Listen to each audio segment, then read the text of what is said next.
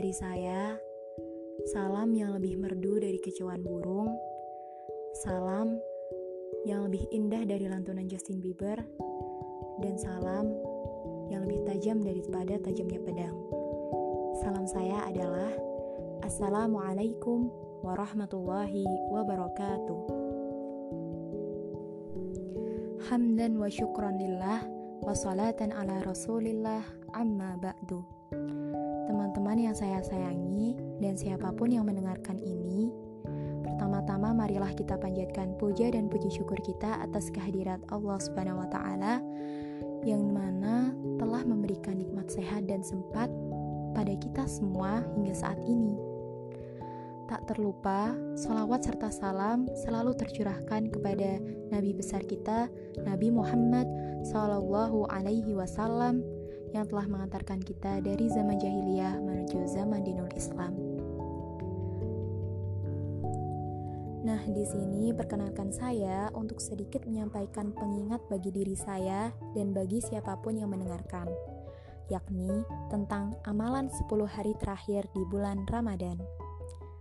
Ramadan adalah bulan yang mulia, di mana semua amalan orang yang melakukan kebaikan akan dilipat gandakan pahalanya pun juga pada bulan ini merupakan bulan penuh rahmat, bulan penuh ampunan, dan bulan pembebasan dari api neraka. Menjelang berakhirnya bulan Ramadan, alangkah lebih baik jika kita semakin memperbanyak amal ibadah. Harapannya adalah agar kita tidak merugi dan mengumpulkan pahala untuk bekal di akhirat nanti.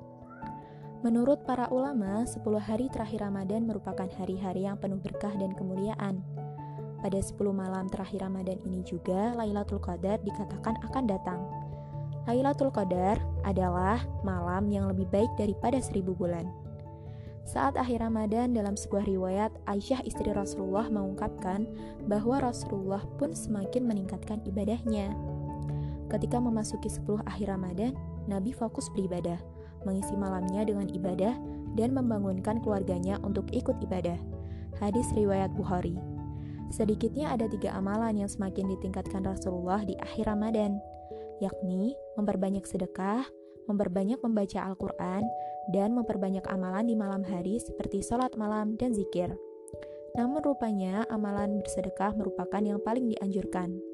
Seperti firman Allah, Innal musaddiqina wal musaddiqati wa aqradullaha qardan hasanan yudha'afu lahum wa lahum ajrun karim yang artinya sesungguhnya orang-orang yang bersedekah, baik laki-laki maupun perempuan, dan meminjamkan kepada Allah pinjaman yang baik, niscaya akan dilipat gandakan ganjarannya kepada mereka dan bagi mereka pahala yang banyak. Quran Surat Al-Hadid ayat 18 Sedekah berasal dari kata sadawa yang memiliki arti benar. Oleh karena itu, orang yang bersedekah merupakan orang yang benar pengakuan imannya. Sedangkan berdasarkan syariat, sedekah hampir mirip dengan infak yaitu mengeluarkan harta untuk kepentingan sesuatu. Di dalam penjelasan ini, sedekah lebih luas cakupannya karena tidak terbatas pada barang materi saja, melainkan juga non-materi seperti amar ma'ruf nahi mungkar. Nah, dalam amalan di 10 terakhir bulan Ramadan, sedekah merupakan sebuah amalan yang utama. Mengapa? Karena keutamaan ini tidak hanya didapatkan bagi mereka yang sedang bersedekah saja, melainkan juga dinikmati oleh orang yang menerimanya. Jelas, hal ini menggambarkan bahwa sedekah tidak hanya mendekatkan diri kepada Allah, namun juga mendekatkan hubungan kamu dengan sesama. Di sebagian ulama juga menyebutkan bahwa keutamaan sedekah ini tidak hanya di 10 hari terakhir Ramadan saja, melainkan pada keseluruhan setiap harinya. Meskipun sedekah dengan nominal yang sedikit. Pasalnya, hal yang lebih utama dari sedekah bukanlah jumlah nominalnya, melainkan keistiqomahannya. Pun saat ini di tengah ganasnya pandemi yang melanda negeri, banyak masyarakat yang tentunya sangat-sangat membutuhkan bantuan karena dampak corona yang merugikan. Dan tentunya sedekah menjadi solusi untuk saling bahu-membahu agar setiap masyarakat dapat terkurangi bebannya karena wabah ini. Seperti sabda Rasul, bersegeralah bersedekah sebab bala bencana tidak mendahului sedekah. Hadis riwayat Imam Baihaqi dan pun juga sedekah merupakan salah satu bukti kepedulian kita terhadap sesama. Bersuci adalah separuh dari keimanan. Ucapan Alhamdulillah akan memenuhi timbangan. Subhanallah walhamdulillah akan memenuhi ruangan langit dan bumi. Salat adalah cahaya dan sedekah itu merupakan bukti. Hadis riwayat Muslim. Mengingat begitu dianjurkannya bersedekah, pastikan untuk masing-masing di masing-masing dari kita senantiasa bersedekah. Perbanyak sedekah di bulan yang penuh berkah dan tebarkan kebahagiaan pada orang-orang di sekitar. Mungkin cukup sekian yang bisa saya sampaikan. Apabila ada salah kata, saya mohon maaf. Wassalamualaikum warahmatullahi wabarakatuh.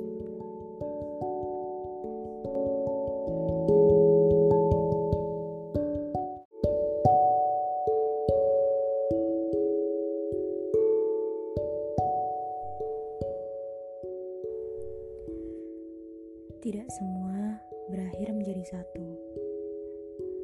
Mungkin kita ini manusia yang senang berharap Baru bertemu orang baru sudah berhayal jauh.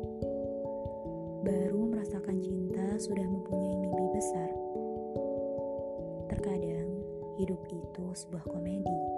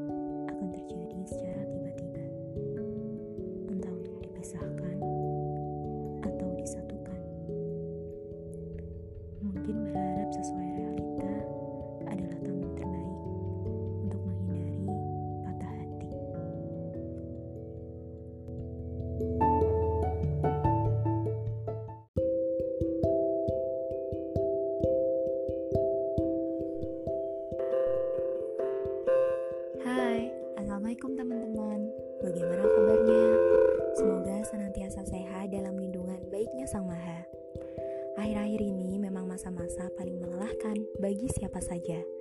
Tak terkecuali bagi kita. Tugas-tugas ngantri, proyek besar menanti Dituntut dari banyak sisi Dan mungkin masih banyak lagi keluhan-keluhan Yang aku dan kamu gak bisa jelaskan secara rinci. Nah, baik-baiknya kita sekarang banyak berdoa dan mendoakan agar semakin dikuatkan.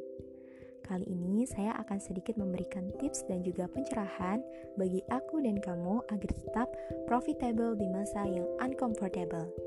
Profitable itu apa sih? Ya, profitable itu sinonimnya dari kata produktif, teman-teman. Jadi, bagaimana sih caranya produktif di rumah di tengah masa-masa pandemi ini? Sebelumnya, menurut penelitian yang dipublikasikan oleh Canadian Center of Science and Education, penerapan keseimbangan kehidupan pekerjaan menjadikan seseorang bahagia, sehat, dan mudah mencapai kesuksesan. Nah, ada banyak aktivitas yang bisa dilakukan untuk menerapkan keseimbangan kehidupan di masa pandemi ini. Antara lain yaitu yang pertama, kegiatan untuk diri sendiri. Banyak contohnya teman-teman. Bisa menggunakan masker wajah sambil menonton film Duduk-duduk santai di taman sambil minum teh atau kopi. Tujuannya sih yaitu memanjakan diri sambil bersantai. Dengan begitu melakukan pekerjaan dari rumah akan jauh lebih menyenangkan. Yang kedua ada pengembangan diri. Tubuh dan otak juga perlu diberi asupan teman-teman Nah, asupannya ini ya melalui kegiatan yang bisa meningkatkan keterampilan dan produktivitas di kala beraktivitas di rumah. Contohnya bisa berolahraga, mengambil kelas daring, mendengarkan podcast inspiratif seperti ini, membaca buku, dan juga hmm, banyaklah macam-macam contohnya intinya yang bisa mengembangkan diri kalian masing-masing ya. Dengan melakukannya secara rutin, tubuh dan otak tetap terbiasa beraktivitas, meskipun hanya di rumah saja. Yang ketiga, ada waktu untuk keluarga.